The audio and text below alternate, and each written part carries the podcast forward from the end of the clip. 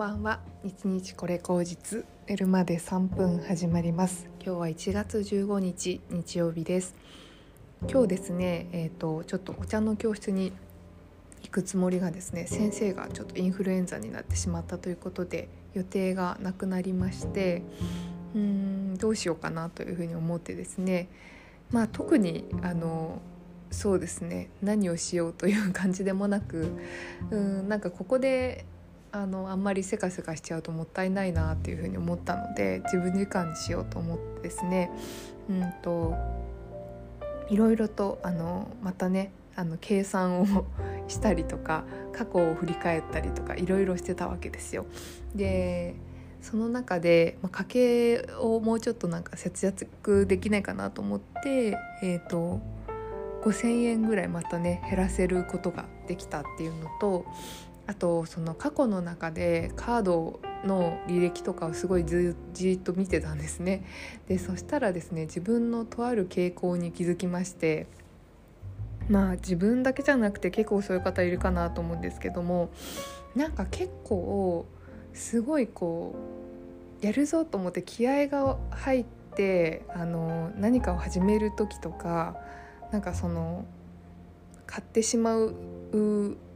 これは自己投資だと思って買った月ってなんかこう金額が多ければ多いほどもっと買ってしまうっていう傾向があったみたいでなんかねそれ良くないなって本当に思いました。うん、なんかそのすでにお金これだけ使ってるからもっと使っても平気だっていう謎のこう慢心があるんだなっていうふうにすごい思ってうんあんまり良くないなそれってすごく思いましたしあとなんか自分が結構あのいろんなことをやりたがる性格だからちょいちょいいろんなことをつまみ食いしてうんなんか浅く広くやっているなってのはすごい感じていてあでもそれなんかもったいないなって思いましたね見て。なんか結構一つのことを深くやっていけばそれなりにすごいいい発見ができると思うのに浅く広くやるもんだからお金もかかるしうん、結局自分の中に残るものってこう上積みの部分でしかなくてうん深められてないんじゃないかなってすごく思ってですね。いやもったいないなって本当に思いました。お金の使い方としてももったいないし経験値としても結構もったいないなってすごく思ったのでうんそういうお金の使い方もやめたいしうん物事の深め方もやめたいなってすごく思ってですね。うん。のやめようって思いました 結構なんか周りの人とかなんかこう誘われてとかこれやった方がいいんじゃないとかやるといいことあるよみたいな感じで言われて、うん、やってみたりとか、うん、そういうのってなんかあんまり結局自分に興味がなかったりするから自分に定着しないし、うん、あんまり今に生きてなかったりするなってすごく思って。まあ、自分がすっごくそれが好きでやりたくって、まあ、ずっとなんかこう忘れられないみたいなものは全然やった方がいいと思うんですけどなんか人に勧められたからとか何て言うんだろう軽いノリでっていうのをつまみ食いするのって本当になんか記憶からもう抜け漏れてるんですよね。あこんなこともしてたっけかみたいな感じになってそれなのにお金は 出てっちゃってみたいな。感じであもったいないなってすごく思いましたね。いや今年は本当になんか一つ一つのことをうん深めるなんかこう手を出す前に一個それをもうちょっと深掘りしてみるっていうことをやりたいなってすごく思いました。うんめちゃくちゃ学びがあったあの時間だったので先生お大事にですけども逆にありがとうございますこういう時間をもらってっていうふうに思いましたね。本当そうですねなんか本当なんか自分が今持ってるものってめちゃくちゃたくさんあると思っていてそれを深めようと思ったら何でも深められると思うんですよね。本一冊でもそうだし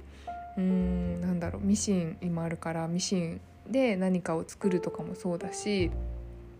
うんなんか毛糸で何か作るもそうだし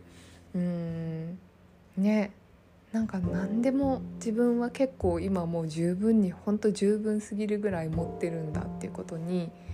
気づいたしもうペン一つで絵が描けるしね。本当にカメラ1個ね。インスタックスっていうあのあのなんだっけチェキの大人版みたいなの持ってるからそれだけでも十分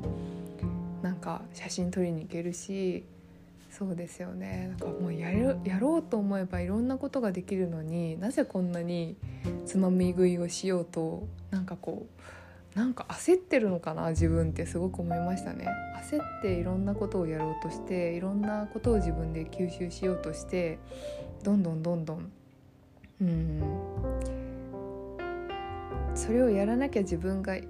なんだろう成長できないとか思ってたのかなと思思うぐらいうんいろんなものをいろんなものというかいろんなものに手を出していた。うん感じがすごくしますしいやもったいないなってめちゃくちゃ思いました。皆さんなんかクレジットカードの明細とかをじっくり過去1年分見たりとかすることってありますかね？結構やってみると自分のなんか癖とかなんだろう考え方とかうんなんか見えてないものが見えてくると思うので是非おすすめです。はい。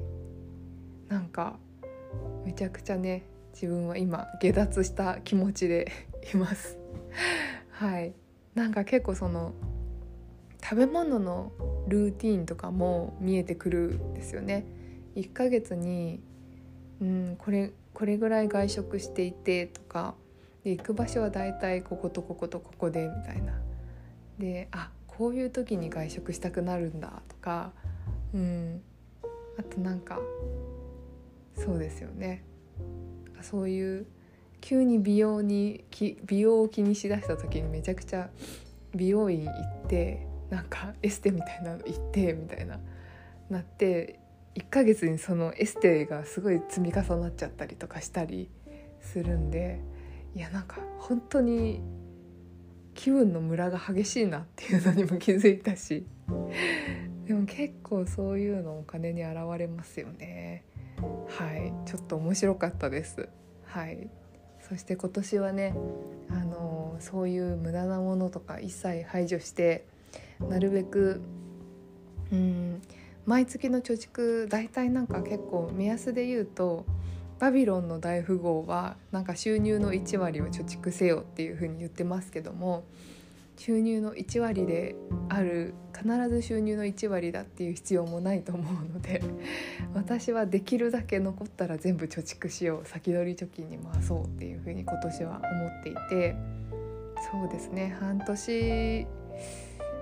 半年でどれぐらい貯まるかなっていうのをちょっと一回頑張って記録してみたいなというふうに思いますしうん。どうなんですかね。さすがにうん。収入の1割でやったとしても半年だったら2桁万円は貯まるはずなので、まあ、例えばですけども